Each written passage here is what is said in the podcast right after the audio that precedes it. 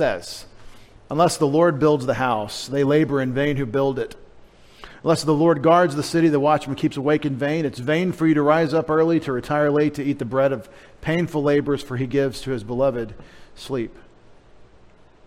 Behold, children are a gift or an inheritance of the Lord. The fruit of the womb is a reward. Like arrows in the hand of a warrior, so are the children of one's youth. How happy is the man whose quiver is full of them. They will not be ashamed when they speak with their enemies in the gate. And why not? Because they have a big enough army. so they won't be ashamed by uh, military defeat. There's enough uh, on their side because they've uh, the full quiver. Preston City Bible Church is a household of households. The Bible calls the, the local church the pillar and ground of the faith, the household of God. You belong to your individual household in God's design. That's not the same as our church, but if your household is part of our church, then you can see we're the household of households.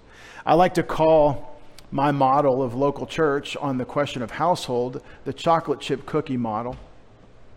Anybody remember the chocolate chip cookie? You remember. So if you draw a circle around the church family, that's the cookie. If you draw a circle around each family within the church family, that's the chocolate chips. See? That's what we are. And, and think about the sanctity involved. There is a fellowship and a sanctity of our being in one another's lives by God's design because He has instituted local church. And we have covenanted together to be this local cell in the body of Christ. And so, so there's a sanctity, there's a, there's a, a relationship that uh, you, that exists between you that in the, in the church family that is not the same as outside the church family. And that doesn't mean that other believers aren't brothers in Christ and sisters in Christ. It just means that there's a real thing called a local church. You can read about it in 1 Corinthians 5. Set the person outside as opposed to being inside, is what Paul says. There's a circle you draw around the family. Now, that sanctity that we have with one another as individuals within the same family, that's different than what happens between a husband and wife or in a, a household, parents and children. That household relationship is a different kind of sanctity, it's a different relationship.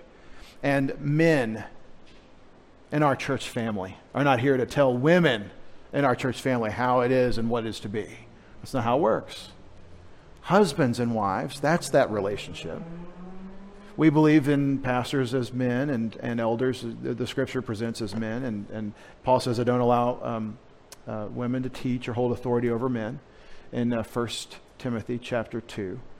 And we believe this, and, and that's the creation order that, that Paul goes to there.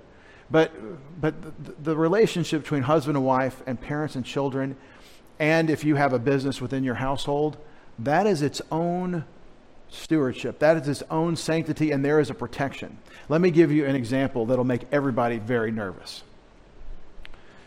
When you ladies, one of you ladies, should come talk to Pastor because you're having trouble in your marriage. I and your husband and anyone else aware of what's going on has a big siren flashing lights going off there is a breach in the sanctity of that private rapport between husband and wife because there's such a horrible breakdown that we need extra help. I need someone I can trust to come alongside us and help us because the thing is, the ship is sinking and we need some help. But notice that when that happens, I take it as a very serious, mortal situation because there's a sanctity between husband and wife. And I'm going to seek to restore that cell wall. I'm going to do my very best to build that back where it works again and the sanctity is reestablished. That's my goal. That's my mission in terms of pastoring you uh, in your marriages and your families.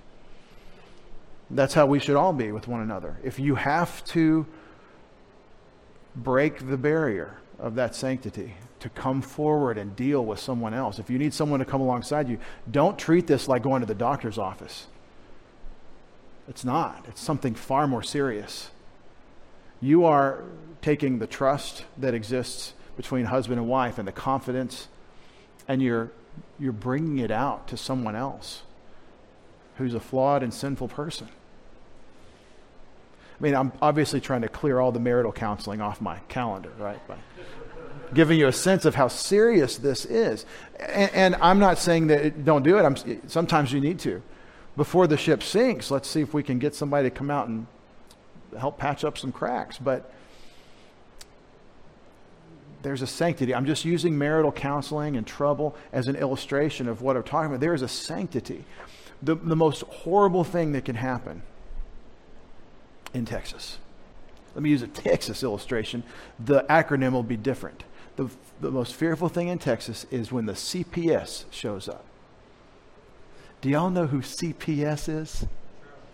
Yeah, in Texas, that's Child Protective Services. Up here, we call it something else. Call it DCF.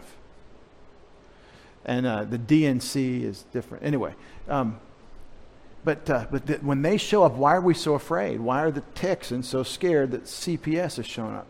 Because there is now a governmental intrusion into something that we instinctively know is a sanctified, it's a, it's a set apart thing. There's a country of, of two. I started, by God's grace, in 2001, a country of two called Roseland. You know, uh, Roseland 20.0 or whatever. David and Krista. And then God gave us children, and now we have our little country. And that's God's design. That's called a household. Now, we don't think of it that way because we've been told there's a village and it takes a village, and we've, we've given all this, this gobbledygook, satanic socialization, sociology, and anthropology to tell us that this design of husband and wife having children, being a sanctified household, set apart as its own unit, that that's the problem.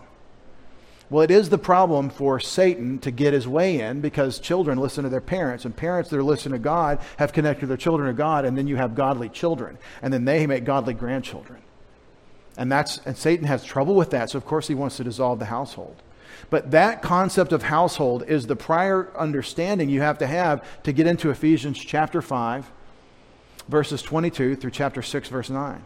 Because the Apostle Paul is addressing this God given institution of household husband and wife with their children and their business that they run from their household. Proverbs 31 has the fantastic Proverbs 31 woman who has a home business, multiple product lines going from her house. She's a purchasing agent for her uh, shipping company. If you read it in Proverbs 31, she's magnificently capable as a wife at home doing all that she does with as a businesswoman. Read it in Proverbs 31. Her kids don't go cold. Her kids aren't hungry. People work the, the maidens. Who are this woman's maidens? They're her workers. They do they do well, and they've got a good example in their in their uh, boss. Household is a lost concept in your culture, but we should gra- grab it. We should hang on to it. We should say the culture's wrong. We've let go of the Bible, and that's why people don't know about it anymore. And that's why, for example, my favorite recent illustration um, of, uh, of racism was the Smithsonian Institution put out the white culture chart. I hope you got a chance to see it before everyone laughed so loud that they took it down real quick the white culture chart, which included nuclear family and meaning husband and wife making kids and, and having a household. Uh, rugged individualism, individual responsibility, uh, hard work, Christian work ethic, all the stuff that makes for a successful culture was called white culture. It could have been written by the Ku Klux Klan saying that whites are better because they do these good things. It was, it was such an evil thing to call that white culture. You know what it was? It used to be what we would call, get ready for it, regardless of your race, regardless of your ancestry or your genetics, it used to be called American culture. That's what it used to be. Because Judeo Christian faith and all that, all that they said, they, they were really demonstrating a lack of cognitive capability to put that out. But they are attacking the household the family.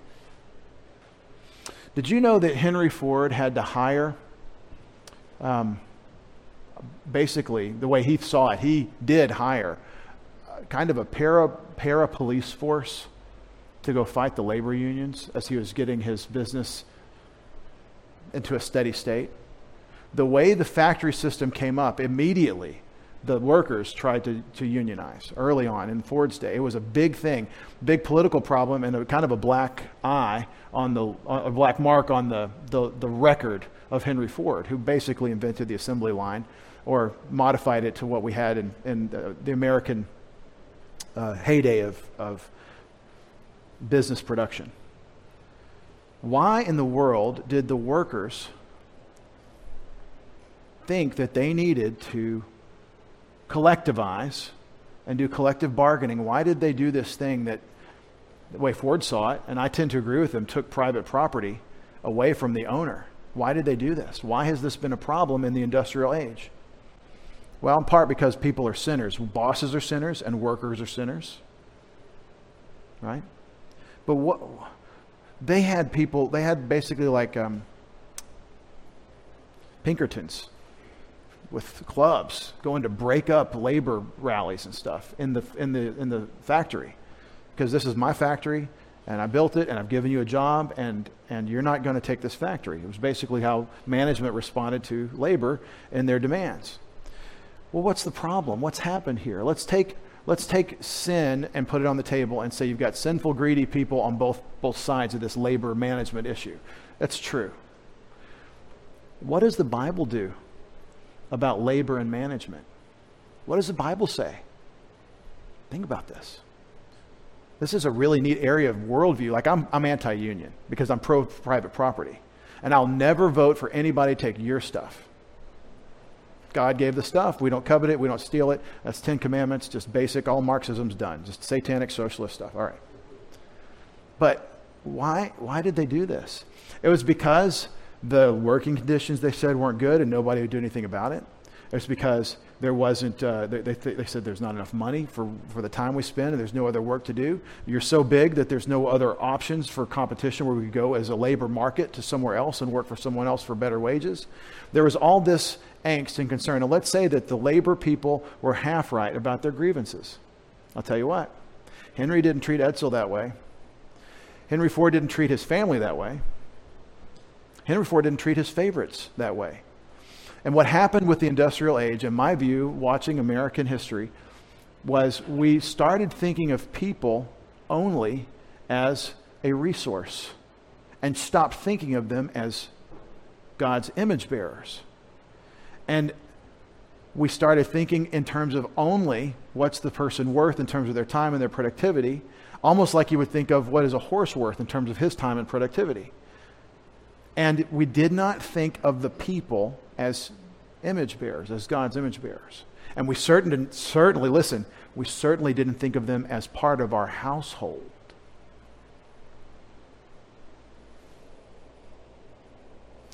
But the Bible presents a different way of thinking. In Abraham's household, there were more than 200 people. It was a small army. He was able to go muster to go attack the five kings, deliver his nephew Lot. That was his household. It was his business. It was all his shepherds and his massive, I mean, that's a pretty big ranching operation there, especially on the road. They're traveling ranchers, herders. Hundreds of workers in his household. And this is a different way of thinking than we have on this side of the Industrial Revolution and the factory system, and you know, th- thinking of interchangeable parts as the product and people as a form of interchangeable part. Now, I believe if you, if you know what I'm talking about, listen to what else I, I believe. I believe there is a market basis for work. If you do good productivity, then you have more value to the business than if you are non productive. And I believe the cream does rise to the top. That's the design. Do good work, make a good product. I'll buy it more than I'll buy the bad product. And that's the same with people, with businesses hiring. But see, the thing is, once you have people that are quality, that you've vetted, that you've trained, that you've worked on, they're not just interchangeable parts in the Bible. They're part of, in a sense, the way the, the Bible looked at the industry thing in the Old and New Testaments. They're part of the household. And that is why we need to watch very carefully the household code in Ephesians chapter 5 and 6, well, in chapter 6 by this time, in management and labor, or slaves and masters. If I say slaves and masters, immediately we think of the American Civil War and the cotton industry in the South and all the stuff that is really a blip on the historical radar of 2,000 years of what's, well, of 6,000 years of human history and the fact of slavery.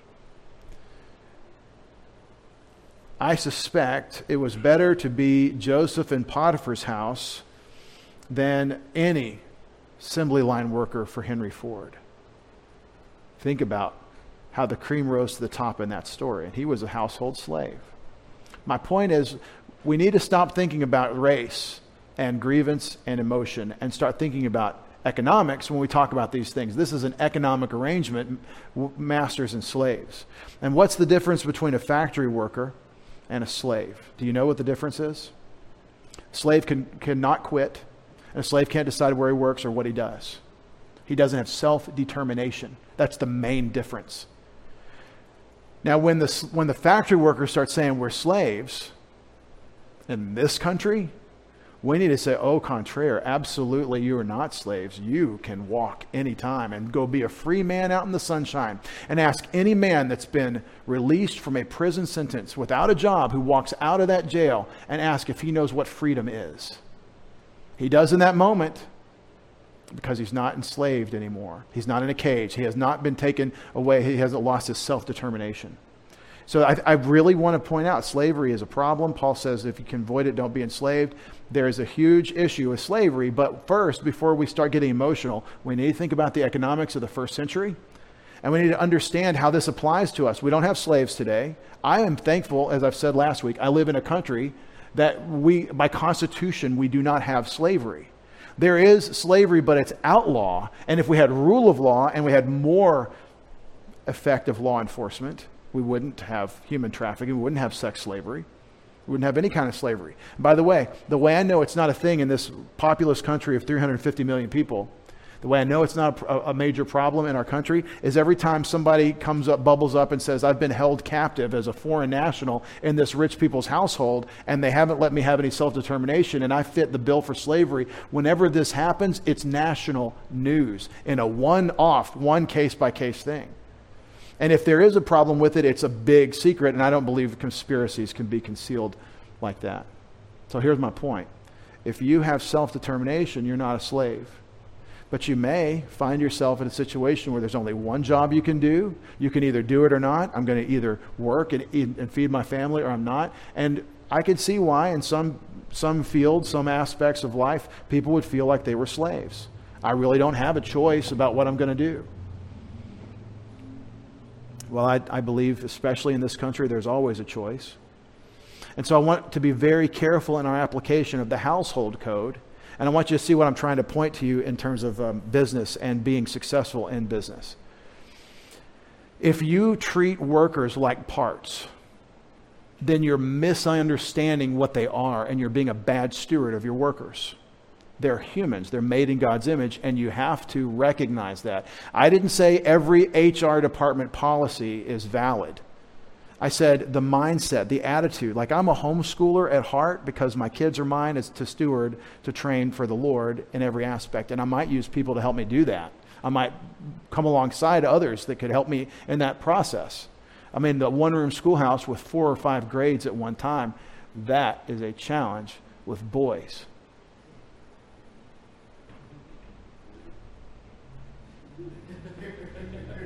But I'm a homeschooler at heart. I'm just saying, what's your attitude? What's your mindset? My mindset on business and labor is that you need to recognize what human beings are. And when they work for you, you need to recognize that fact. And here's the truth about stewardship. And I think that the factory system missed. Those humans have unbelievable potential, unknown, untapped potential. And they need to be built into and developed and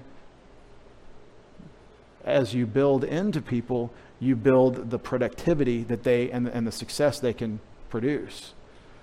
And some people are going to top out here, and some people are going to top out here in terms of responsibility, capability. And you know what's really great? When you find where you're maximally functional. This is what I can do. One the step above, I can't do it. I better come back to this job. I can do this and do it for the Lord. But that's, that's very different than just seeing people as numbers. And I think, and this is, I'm not, I'm an extremely conservative person. I'm coming with you, with coming at labor from Genesis 1, that those workers are God's image bearers. And they may not know that, but you better know that. And you, you got to think of it that way. You're not talking about a, a mule. You're not talking about a machine. You're talking about a human being.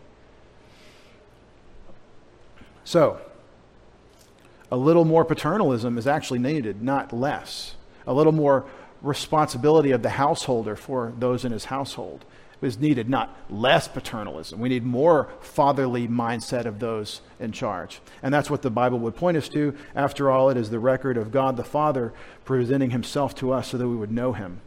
All right, in Ephesians chapter 5, I think I've stirred up the pot a little bit on the household, what it is. Now let's get good and angry the wife code in Ephesians 5:22. The wife code follows the command to be filled by the Spirit Ephesians 5:18 with the result that you submit one to another in the fear of Christ. So the power of the Spirit through the word makes me capable of being humble, of putting myself, my preferences, my needs under those that I'm serving in some sense. And now we're going to go from a general sense of thank you of humility submit one to another in the fear of Christ in Ephesians 5:21 to wives submitting to their husbands in the fear of the Lord. Wives submitting submitting to their husbands as to the Lord. Now I know this this wife code is going to uh, be news to some of you.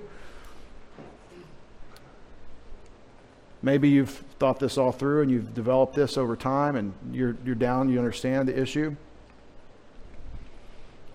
the wife code. It's the household code, Ephesians 5:22 through 6, verse 9.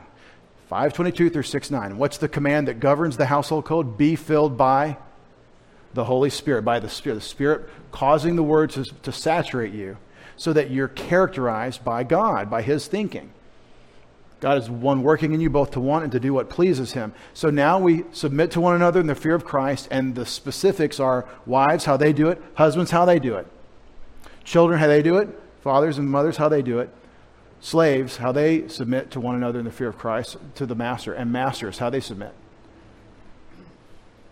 Now, this does not mean submission, does not mean authority.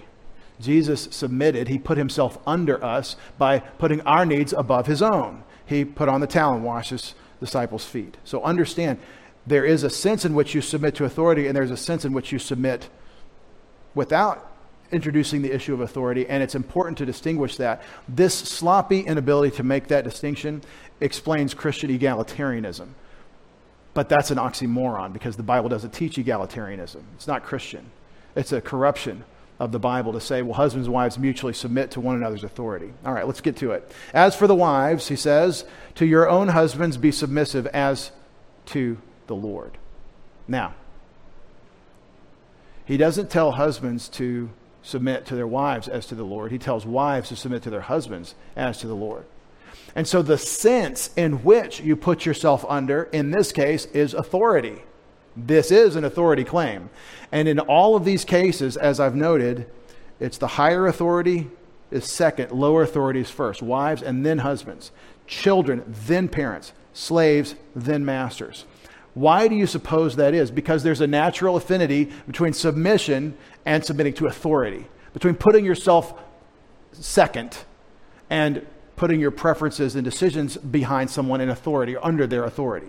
So it is, understand there's a submission in terms of putting yourself under for someone's good, like Jesus submitted to the Father in his authority, but he put himself under our needs for our good servant leader. He's in charge, but he's the one carrying the load and suffering. So, wives, to your husbands be submissive as to the Lord, for a husband is the head of the wife, just as also the Christ, the Messiah, is the head of the church. He is the Savior of the body.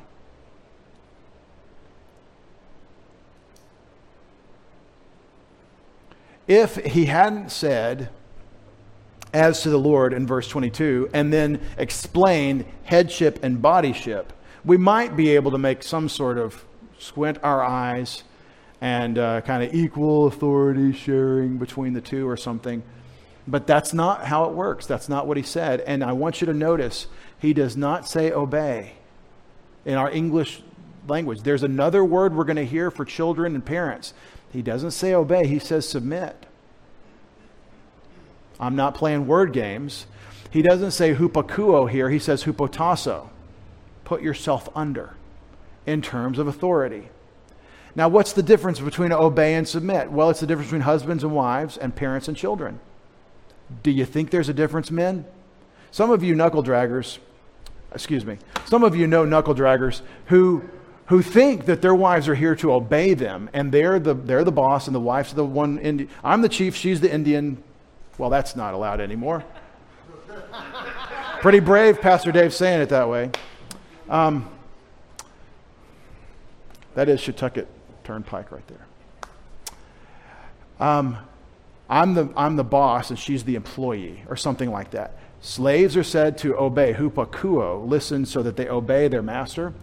Wives submit, put themselves under the authority of their husbands. And you might say, well, that's, I'm just saying Paul uses different words because there's a different relationship. It's a still differential in authority. Husband has headship authority. Okay? There is an obedience, ladies, that goes with that, that goes submitting to that but it is not like parents and children. And those of you who have a good, healthy, balanced appreciation for this and have tried to live it and have succeeded generally in living it know exactly what I'm talking about. Men, she's your helpmeet. She was made for you to help you do what God had for you to do. That's the design, that's the blueprint of marriage when God designed woman, and you can read about it in Genesis 2. Woman was designed because man had work to do and he didn't find a helper suitable, and then God put him to sleep and drew out of his side uh, something in which he fashioned into a woman. And then man woke up and said, This day just got a lot better. That was day six. And, and he said, At last, this is bone of my bone and flesh of my flesh. And then Moses flips the camera to the narrator and says, For this reason, a man will, will abandon Azab. They, he will leave for, for, in, the, in the dust, just leave behind in terms of the, the, the closeness. He will abandon his father and mother, and he will adhere, cleave, cling to his wife for the two have become one flesh. That's God's design of marriage. It goes back to God's design for man. He had work to do, and so God made helpmeet suitable, helper suitable for him to do the work that God had for now them to do as a team. It's a team, but there's a head and a body, and that's exactly the way to think about it. The husband is the head of the wife, just as also Christ is the head of the church, and he's the savior of the body. Unmarried women, look at this you are looking at that good looking dude, as once said, with a hair, head full of hair and a mouth full of teeth. You're, you're looking at that handsome man uh, as what you think you see, and I hope you're right. But whatever you're really getting, he's going to be the head. And you have to make that calculation. As Jesus taught, you have to count the cost to be his disciple on this one. And so do a thorough vetting. Enlist the support of wise people around you because you're going to end up with a head that you didn't have before. Talk about a permanent addition to the body, a head. Think of it, that's the imagery. Better like it. There's no head transplant that, that God provided for in Matthew 19. And we submit to the authority of the Lord Jesus Christ as the church. And so that's the sense he's talking about. Christ is the head of the church, he's the savior of the body. And this points out, men, even when he's talking to the women in the wife code, it tells you what, men, it tells us what the expectation is. You are going to put yourself under put yourself under your wife in the sense under her needs. So he sacrificed himself for us, but He's the authority, and that's the pattern, and that's the model, and that's our responsibility. The wife that dutifully serves, we honor. We see through the scriptures to, to honor. But even more, we want to see men who see themselves as servant leaders. And so there really is, husbands and wives, a contest to see who gets, the, who gets who the slippers, who rubs whose back, who's taking care of whom. If you're in a contest to see who can love the other the most, uh, both people win. If you're, gentlemen, if you're in a contest by yourself to see if you can love her like you're supposed to, despite the fact that she doesn't respond, that's a really horrible situation. It's a bad marriage, but you're being a disciple of Jesus Christ, and he's going to honor you at the judgment seat of Christ. Same thing with ladies. If your husband isn't loving you like he should, but you are on mission in your marriage for God's sake, there is honor for you forever and ever and ever for this little drop in the bucket of time that you suffered in a bad marriage as a good wife. Bad marriages don't necessarily make bad husbands and wives. The Holy Spirit is in you and He's there to work in you, and you're supposed to be what you're supposed to be, regardless of the success of the other person. But here, and that's why Paul breaks it down. Wives, this is your job. Husbands, this is your job. So let's, let's continue with the marriage counseling.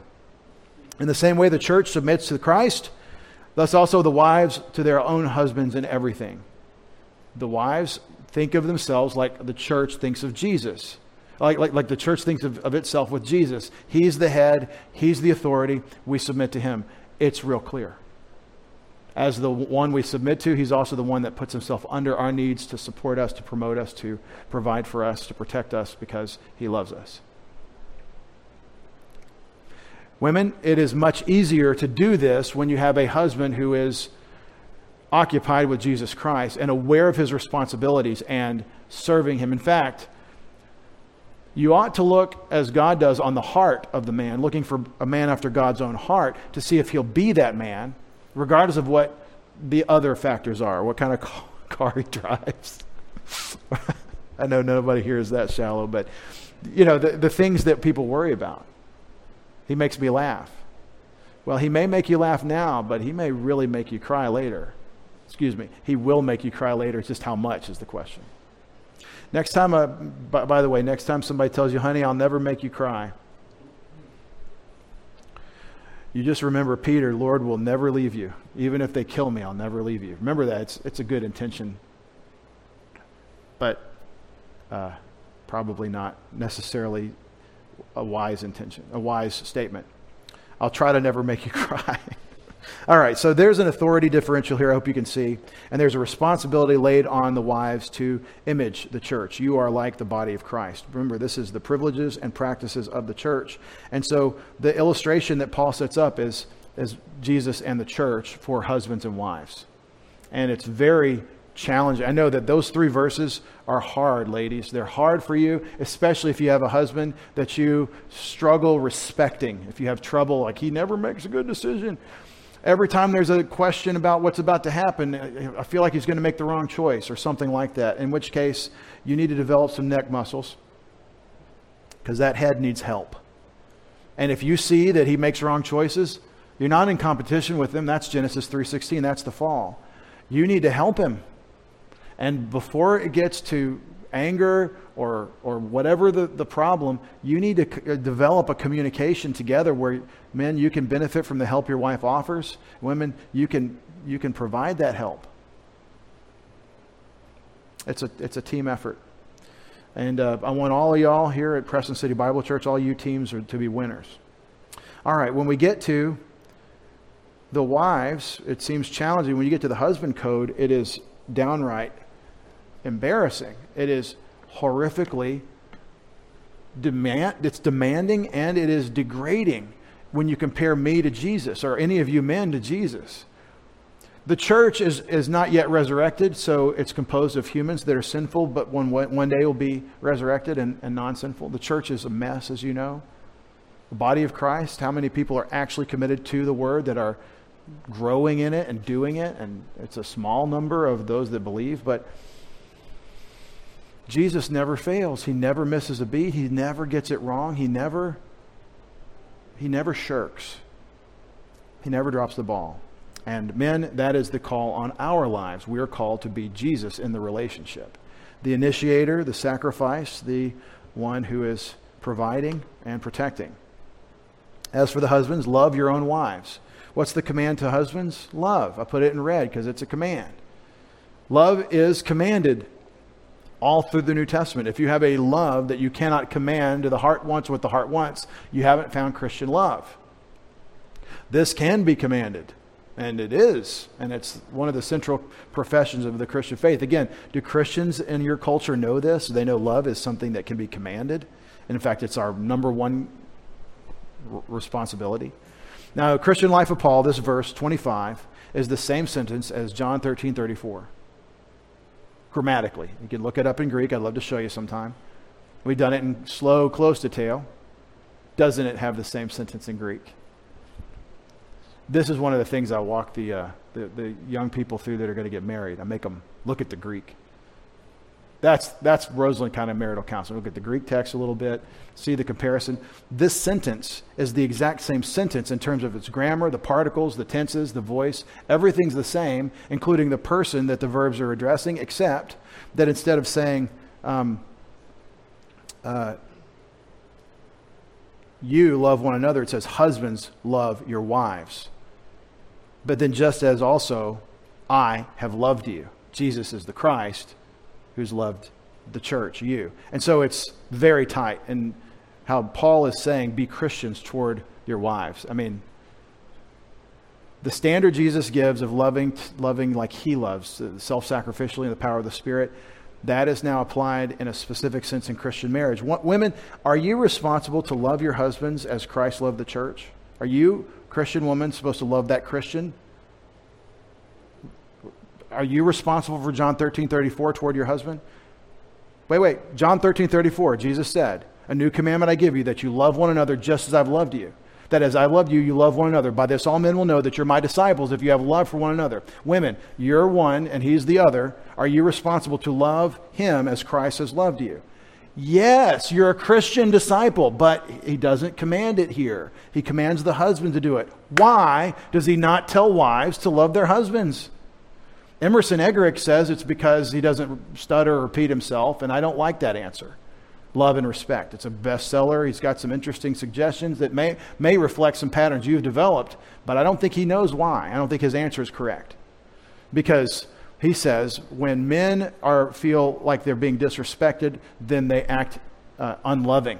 And when women feel unloved, then they act disrespectfully.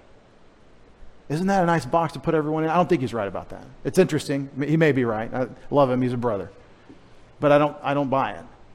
I think I know why Paul says this.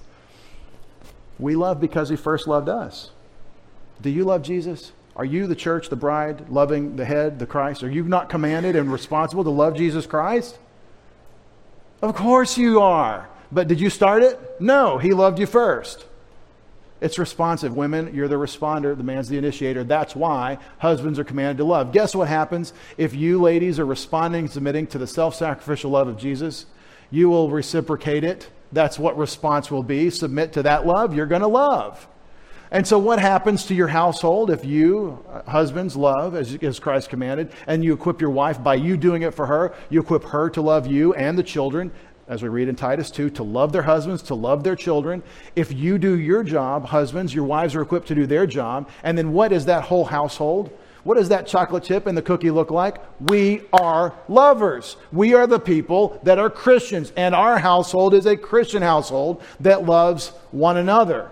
And those that come within the, the surrounds of this, of this family, of this household, they see Christian love and they benefit and receive Christian love from the daddy on down to the little baby, the little, the little three year old that's learning from the experience and the example of Jesus to the dad, and then the dad and Jesus to the mom, and the dad, Jesus, and mom to the children. It's women, yes, you are commanded by Jesus in John 13 34 to love one another as he's loved you. But here, in terms of getting the household to work, getting a good marriage, men, we have to be the locomotive, pulling the engine. We've got pulling the pulling the train. We've got to initiate. So if you have a receptive responsive, or submissive wife, according to what the scriptures say, who is ready, therefore, to replicate what you present, guess what you will have if you love her? It goes hand in hand, and submission and love are going to produce reciprocating love. So that he might. Now, why did Jesus do it? He, he gave himself over as a substitute for us so that he might sanctify her by cleansing through the washing of the water in, literally, in word so that he might, and by the way, I think all that is a reference to what the Word of God does. The cleansing through the washing of the water and word, I do not believe is a reference to water baptism because water baptism is not in Rhema, it's not in word. The washing of water is a metaphor, it is an illustration for you to, it's an image for you to see what the word does.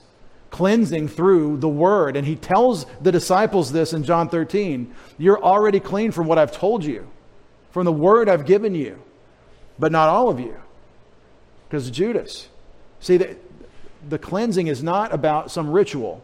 We do baptize as a profession of our faith in obedience to Jesus Christ, publicly demonstrating uh, in, in an image what the baptism, baptism of the Spirit has already accomplished. But here, he's not talking about water baptism. He's talking about what the Word does. It washes you like with water, it cleans you up so that he might present. See, you've been bathed, you body of Christ, so that he might have you for himself. Now, we say it's selfless love, but the selfless love we're talking about has a long game, and there is a long term, in God's accounting, benefit he cleansed the word, the church with the word, so that he might present her to himself, the glorious church, not having a spot or wrinkle or any such thing, so that she might be holy and blameless. So what did the church need? This is just this is a long discussion of what love is. The church needs to be set apart to God. It needs to be cleansed of its sins. It needs the word to clean it up. This is what we need. So what did Jesus do? That.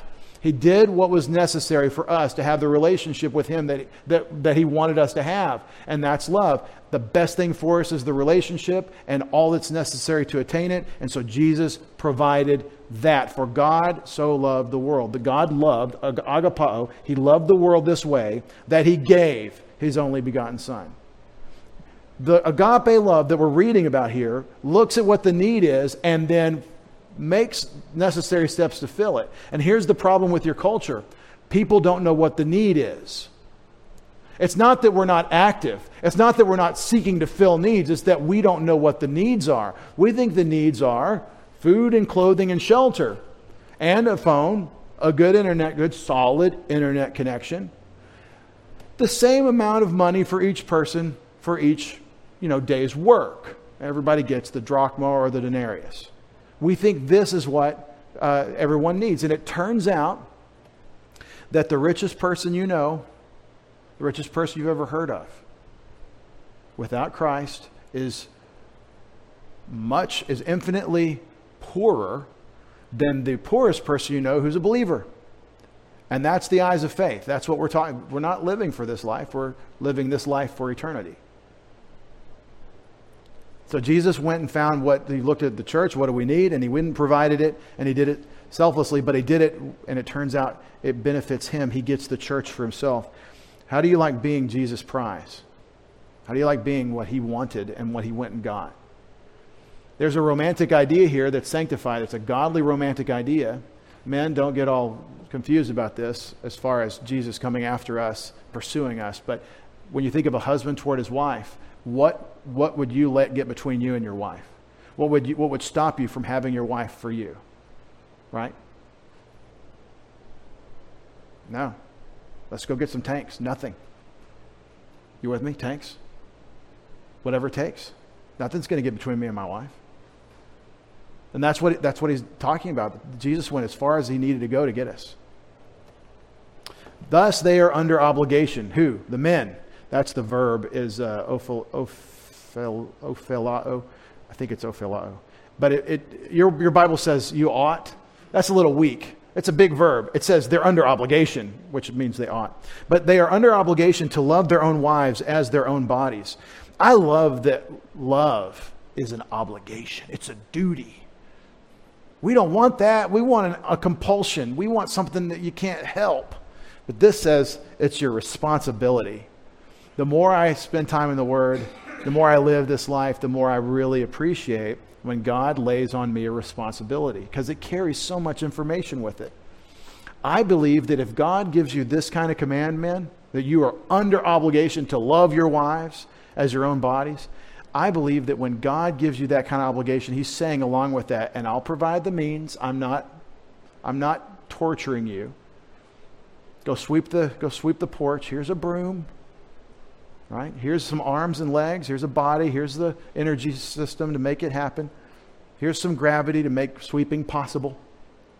God's providing for you to do what He's telling you to do. The provision involved here, some of you have lost your, maybe, maybe you've, you've kind of lost the, uh,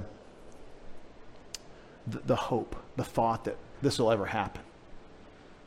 Maybe you're just, ah, we, we don't really talk much, and that's best. Maybe you've, you've lost the idea that, that this could, could be. But what God's word says here is that you can love your wife just like Jesus loves the church because he tells you you must. Oh, I love it. Don't we need a little bit of uh, Burgess Meredith in the, in the corner there? Mickey in the corner saying, okay, switch over left hand.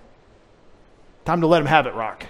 Don't you need a little bit of encouragement? No, you not only can you do this, you're going to do this. That's what God's saying here. You are under obligation to love your wives. So stop dithering about, well, I don't know. Figure it out. Necessity is, is wonderful to make you uh, start scrambling for. I, I live, I do benefit from pressure. I am a squeeze player. Definitely. It has a way of clearing your head and focusing your energy. When he tells you you're going to do this, you don't really get to ask questions about, okay, well, do we have enough resources? Am, am I the kind of person that could possibly do this? Those questions are all answered.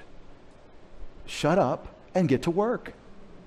Jesus, uh, God the Father, or God, sorry, Yahweh, the, the Trinity, calling out to Moses lift up your hand over the water. Before he said that, Moses prophetically stated to Israel, Stand fast and watch the deliverance of the Lord at the Red Sea. They're calling out, God sent us here to die, and Pharaoh's going to kill us all, and kill our babies. Stand fast. Be still. Be quiet. Don't be afraid. The people you see today, you'll never see again. Just watch the deliverance of the Lord. And the next verse in, John, in, in Exodus 14, God says to Moses, Why are you calling out to me? He's talking to Moses. Go take your stand and stretch out your staff on the water.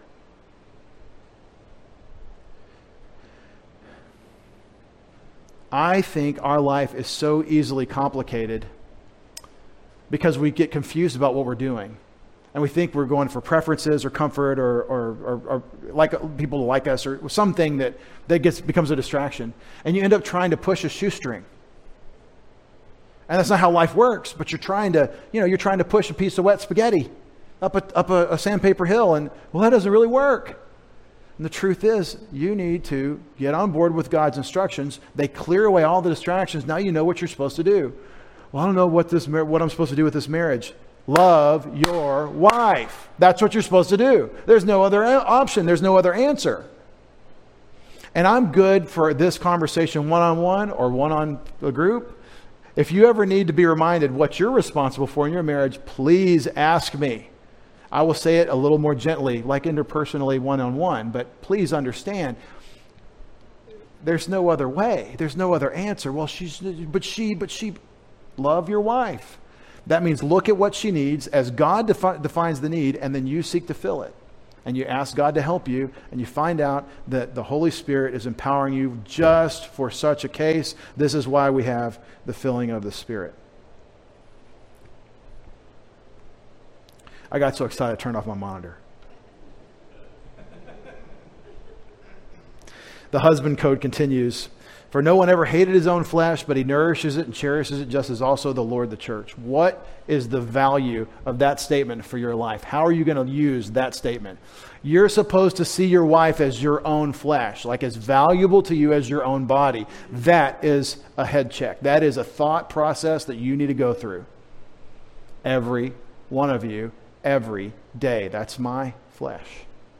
That's what God made because of Genesis or uh, yeah, Genesis 2 because we are members of Christ's body from his flesh and his bones. Majority manuscripts have that verse. The older manuscripts that from Alexandria don't have that, that part of that verse from, from his flesh and his bones. But the point is that we're, we're, we're going back to Genesis 2. This is my flesh and bones, what Adam says. And then we have Moses quoted Genesis 2:24. For this reason a man will leave his father and mother and adhere, cleave, cling to his wife, and the two will become one flesh. The adhere, that word adhere, I've chosen that carefully because we wonder today what cleave means. I mean, a cleaver cuts. What's, what is cleave? Well, it means cling. Cling. You cling on. You you adhere. So, you, like I said, what's going to keep you away, apart? What's going to what are you going to let get, get between you and your wife? I'm not I'm not calling all stalkers. Okay, I'm saying you have to have a priority here, and your wife, if she's submitting to the Lord, wants you to think this way about her. And if she's not submitting to the Lord, then she's wondering about how she feels or some other thing and needs to get with her mission too. About that. What in this passage tells us how to enforce wives submitting to their husbands? How do you make a wife submit? There's nothing in the Bible for how to make your wife submit. Ladies, what in the Bible will get your husbands to love you? Jesus. It's a personal relationship with God for the wife to submit to her husband. It's a personal relationship with God for a husband to love his wife. And there is no coercion. There's nothing provided in the passage because this is about your responsibility. You're not responsible to see to that the other person does their thing. You are definitely there to set conditions to help them be able to because that's loving them. But you don't decide and you don't determine what the other person does. You've got to do your job. This is the one and the many. You are the individual with your job. The mystery is great. This mystery is great, but I'm speaking of Christ and the church. Nevertheless, each individual among you must thus love his own wife as himself, and the wife that she fear her husband. There's an elliptical phrase he does in the last verse here, and so my Bible supplies see to it that she, this is my translation, these are all my translations, that she must see to it or she must love her husband, or sorry, fear her husband. Now, my Bible softens it and says see to it that she respects her husband. But it doesn't say respect, it says fear. There you go, knuckle draggers. Now we'll make them afraid. All you got to do is get a little bit loud, a little bit terse in your, ver- in your verbiage. All you have to do is say it like you would say it uh, uh, with, the, with the guys. By the way, uh, 1 Peter chapter 3 tells us, gentlemen, in verse 7, that women are different from us. And if we say it and we think it's at a 1, for them sometimes it's at a 10. We're saying it, we think it's a, it's, it's, it's a force 1 communication. She's hearing a force 10 communication. Can't hear the content, she just hears the mean. She just hears the, the, the rough. She just hears the way you're saying it. And I know that some of you, if not all of you, have had that conversation and you've been maturing through this where I'm trying to say content and she's arguing about how I'm saying it. It's because of 1 Peter chapter 3 verse 7. They're different from us. Women are different from men. They're made to be different. And when you try to insist that your wife think and respond like a man that is a homosexual impulse. You wanted a woman.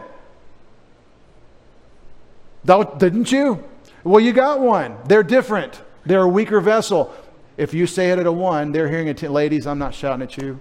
Understand? I'm not getting loud for you. I'm trying to say it. You're hearing a 10. The guys, it's barely making its way in. Most of the time, I've been criticized for screaming as a pastor by women. They, they say, I, I, did, I, didn't, I can't get up that early to go get yelled at. But I never have been screaming at them. I've always been screaming at their husbands. And you know what? There's a light. Sometimes the light almost comes on. It's, it's awesome. Man, you say it at a 1, sometimes they hear it at a 10. Don't forget that. That's 1 Peter chapter 3 verse 7, the gentleman verse, the chivalry verse of the Bible. We live with our wives in an understanding way as a weaker vessel for she's a woman so that our prayers are not hindered because she's a fellow heir of life. Now, this is the family basis. This builds a household. A marriage is the first step in building a household. And the household code is all under the big command. Let's see if we can review. What's the big command that makes a household code work? What makes you women able to submit to your husbands as to the Lord? And what makes you men able to love your wives as Christ loved the church? What's the big command? Come on, somebody. Be filled with the Spirit.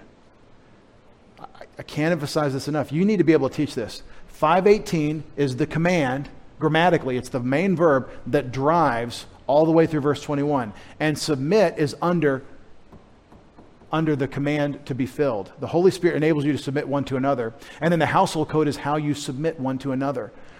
In other words, I'm not talking to unbelievers about unbeliever marriage. That exists. God designed marriage for all people. I'm talking about specifically Holy Spirit empowered and filled Christian marriage. And it's a beautiful thing. And you're not doing it. See, there's a worship side to this. You're doing what you do for the Lord, you're doing it as unto the Lord. And that's true in all of these relationships. Let's go for symmetry. In verse 1 through 4, you have the child and parent code. As for the children, obey your parents. Hupokuo, hupakuo, this means to listen in the sense of obedience. So we would translate it obey. Hupotasso means put yourself under, submit. So this is a specific sense of, and it's a, a, more authoritative parent to children. As for the children, obey your parents in the Lord, for this is righteous. This is dikaios, and I would say righteous. It helps us bring out what right means. We say right, and we don't know if we mean God's righteousness, but I think this is talking about if you want to align with God's righteousness and therefore not be walking in constant sin, you children have to obey their parents. Next verb, honor your father and mother, which is the first commandment with a promise. Remember the Ten Commandments? is one of the Ten Commandments. And what is the promise? That it will go well with you and you will be, um, what was that? Was macro. This is a fun word uh, on this one.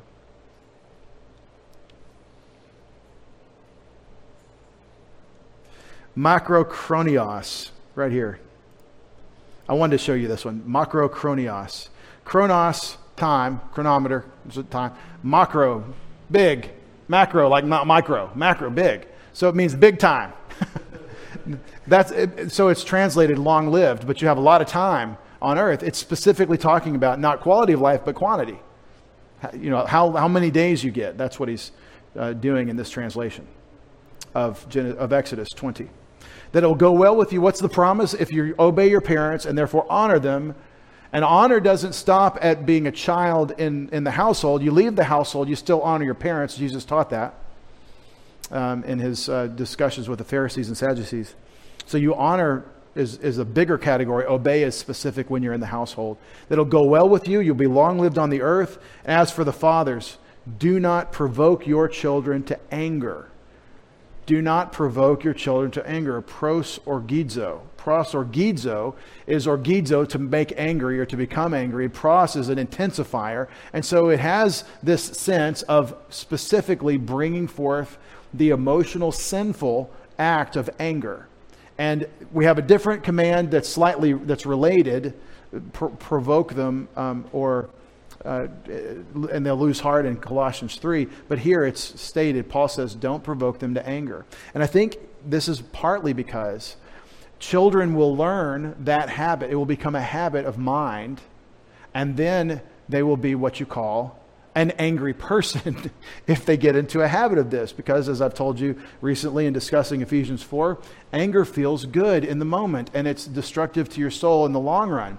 And you don't want to live in anger. You want to be angry and, and yet sin not, and you don't want to persist in anger. Don't let the sun go down on your anger. So, this is the related concept do not provoke your children to anger. Now, he doesn't get into much detail about what that looks like, but notice that you're avoiding leading them or setting them up for personal sin. I didn't say you're feeding their arrogance so that they're just monsters. I said you're setting conditions to help them avoid personal sin. I think that's a very helpful thought process to go through. We don't think about the other person's sin. We're so busy trying to deal with our own. But you've got children, you've got to deal with this. So you're trying to train them to restrain their lusts, and that includes the lust to give in to anger. So, but nourish them. The, the command is nourish them, and the specific way is in the instruction, paideia, and admonishment, nuthe, nuthe, nuth, I forget the verb. It, it's a noun that Nutheteo is the verb. It's nuthesia. Yeah, nuthesia is the, ver- is the noun. So that, that word means correction. Admonishment means to correct someone that's out of line. Nouthetic counseling is a, a model of Christian counseling that says, okay, let's go find what sin is causing all your mental problems because it's admonishment. It's using the word for admonishment in the New Testament. So you nourish them. How do you, and that, that's also translated bring them up, but the word literally means to feed them and, and, and give them the nutri- nutrition they need to grow up.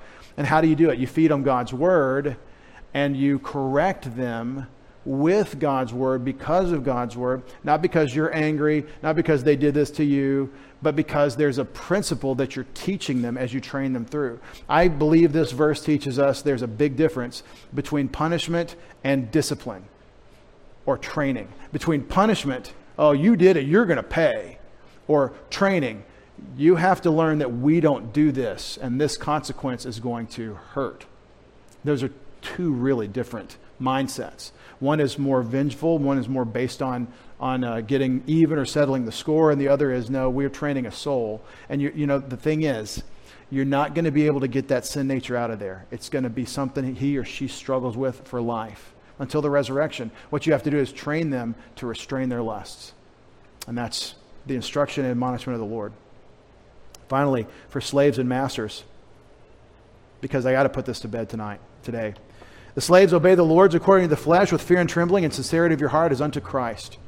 As unto the Christ. So, if you find yourself enslaved, which is the worst economic condition to be in, perhaps, because you have no self determination, and that can mean abuse of your person, as opposed to the government we designed where we have protection of the individual against the tyranny of the collective. See, the problem with the people is they're wicked. And so the individual is always in danger of being eaten or hurt by the people. So you had to have a government that stopped the people from hurting the individual and stopped powerful individuals from hurting the people. And thus, our checks and balances in our government, you know, in that wicked document of our Constitution. But let's say you found yourself outside of our constitutional republic, as the generation coming up behind me wants to do, apparently by majority polling let's say that, that, and the media certainly does, and, and the Democratic establishment definitely does, want to suspend uh, many provisions of protection in our Constitution, which, which goes straight to the protection of the individual. Let's say that that happens and you individually find yourself a slave. What is the instruction for you? Or if you're in a situation at work where you have little self determination and you have to perform, you have duty, obey the Lord's, kurios, translated in your Bible, masters, it's kurios, it's Lord according to the flesh, with fear and trembling and sincerity of your heart, as unto Christ. In other words, don't look at him or her, the boss, look at the Lord as you serve the boss. You're really serving Christ. And that is the solution to the mental attitude sins of bitterness, of feeling like you're a victim, of anger, of, of all the things that you could say when you're under an authority that treats you unfairly you keep, as Jesus did in 1 Peter 2, you keep entrusting yourself to Him who judges righteously. So I'm working this work for God's sake. I'm His workman. And that's the way the slave is commanded in the power of the Spirit to think. And you will be like Joseph, who goes from slave to prisoner to prime minister. Not according to eye service as men pleasers, but as slaves of the Christ, doing the will of God from the soul, literally and with good mindedness, eunoia, eunoia is good minded. It could mean goodwill. But that's, I just wanted you to hear the, a little bit of the Greek flavor. Serving as unto the Lord as, and not as unto men. So that's the, that's the thing. You've got to stop thinking about pleasing the boss. Don't be that guy that's a sycophant. That's my word. A sycophant. I have a, a more slang term, but I'm not going to use it. Don't be the person, oh, oh, can I get you another cup of coffee, sir? That's just eye service as men pleasers. And that person hates you more than the person that won't talk to you. Very often, boss. But see, no, you're serving the Lord. Get the Lord his coffee.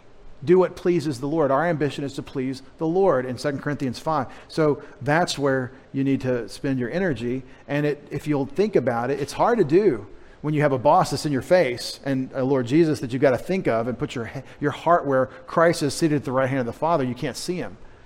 You got to get in the Word. That's how you do this. But time in the Word and focus on the, the Savior will solve the boss looming large in our minds problem, and we'll think of the Lord Jesus as the one we're serving. Because you know that whatever, whatsoever each one does that is good, this he receives from the Lord, whether slave or free. You're going to get reward for the service you did that pleases him. That's called the Bema, or the judgment seat of Christ, again in 2 Corinthians chapter 5, verse 10. I know you can't process all this, but we're recording it, and I want you to hear it as many times as you need to to get it all down you know that whatever you do that's good, well, the boss didn't recognize that I did five extra hours. Well, maybe you make an appeal, but first, let's appeal to the Lord. Father, you know what I did, and you know why I did it, and you know who, in whose power I did it. And so I know that there's a recompense. I know that I'll get the reward that you have for me for this work. And it, is, it does work that way according to uh, verses 5 through 9. And as for the lords or masters, do the same things for them.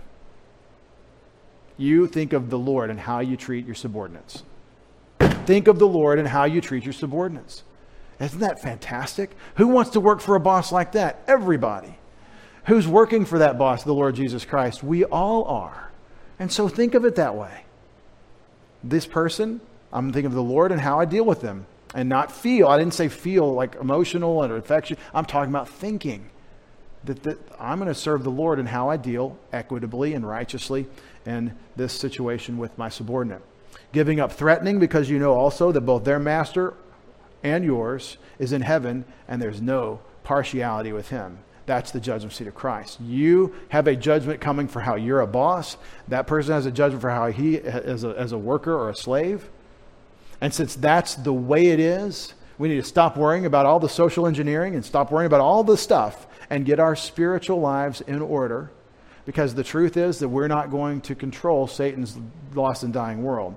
What we're going to do is make disciples and save a few. As many as the Lord provides that we can, we can share with. With our heads bowed and our eyes closed. We close the, the, service this morning with the words of life for anyone that may be in the hearing of my voice without life, without uh, a relationship with God, and therefore without hope in this world. We want you to understand the truth of your situation, all of our situation. The truth is that we are born sinners and lost and separated from God and in desperate need of God's intervention for us to have His life. And that's the only life worth having. The truth is that you are made in God's image for God's purposes, and He didn't leave you without a record of this. He's communicated it through uh, the family of Abraham especially through Moses and those that came after him. He's told us what he wants and what he's going to do. And there's nothing you can do about what God is going to do. There's nothing you can do about how the future is going to play out. But there is something that you're responsible for that the Lord Jesus Christ commands. The Apostle Paul of the Lord Jesus, when asked, What must I do to be saved? said, Believe on the Lord Jesus, and you will be saved, you and your household. The Apostle John wrote, These things have been written that you might believe that Jesus is the Christ, the Messiah, and that by believing you have life in his name. Apparently, according to John chapter 3, verse 18, the standard that God, the sovereign God of the universe, is going to judge mankind is whether or not we have the Son. And we're condemned already if we believe not in the Son. So that's what you're facing right now is what do you do in your heart? What are you going to do with the claim of Jesus Christ? God, the Son, eternally pre-existing Son of God who came in the flesh of man, they called him Jesus. He went to the cross to pay for your sins and mine, and he rose again on the third day to give you eternal life. And I'm not talking about uh, maybe you, I'm talking about Jesus died for your sins. Do you trust him? Heavenly Father, I am trusting in my Savior, in Jesus Christ. He died for my sins on the cross, and I believe in him. And friends, that is a moment of repentance for you because any claim that you have to righteousness, to satisfaction before God, to anything that you think gets you favor with Him is canceled when you say it is only what Jesus alone did for me. It is only the cross work of Christ, my only claim. Father, we thank you for this eternal life. We thank you for the, the household code and the challenges it provides uh, us, it, the awesome responsibilities it lays on us, and a reminder of the great capabilities you've given us in the Spirit. I pray for the marriages, the parents, and the relationship with their children, and for the work, the work relationships in this church, that you would show your glory as your Holy Spirit fills us and equips us to walk this way in pleasing you. We ask it in Jesus' name. Amen.